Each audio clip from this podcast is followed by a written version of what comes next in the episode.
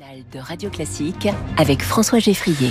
Chaque matin, juste avant le journal de 8h, on retrouve Franck Ferrand et son point du jour. Bonjour Franck. Bonjour François, bonjour à tous. Nous sommes le 12 février. Quel 12 février dans l'histoire avez-vous choisi de nous rappeler ? Ah, un attentat qu'on a peut-être un peu oublié, celui du 12 février 1894. Attentat anarchiste au Terminus.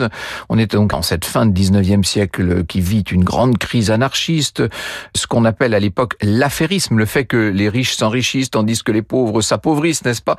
Ça déclenche toute une vague de violence un peu partout en Europe. D'ailleurs, sur le thème de la société pourrie, et il va y avoir pas mal d'attentats à partir de 1892. Et 2 mois avant, c'est l'anarchiste Vaillant qui lançait une bombe au sein même de la Chambre des députés, si je ne me trompe pas. Enfin, quand je dis vous rappelez l'événement en tout cas. Comme si c'était hier. Alors, ça n'avait pas fait beaucoup de débats, puisque le président avait pu se réinstaller au perchoir en disant « Messieurs, la séance continue !» Donc, bon. Tranquillement. Le 12 février 94, c'est une autre histoire. À 9h du soir, donc, c'est Émile Henry, un jeune homme de 21 ans qui entre dans ce café de l'hôtel Terminus à la gare Saint-Lazare avec au départ l'objectif d'assassiner le président Carnot, c'est ce qu'il voulait faire pour avoir refusé de gracier Vaillant justement, mais le nombre de policiers autour de l'Élysée l'a découragé, donc il a décidé d'aller chez Bignon au café de la paix, seulement il a trouvé que dans ces cafés il n'y avait pas assez de monde, c'est terrible.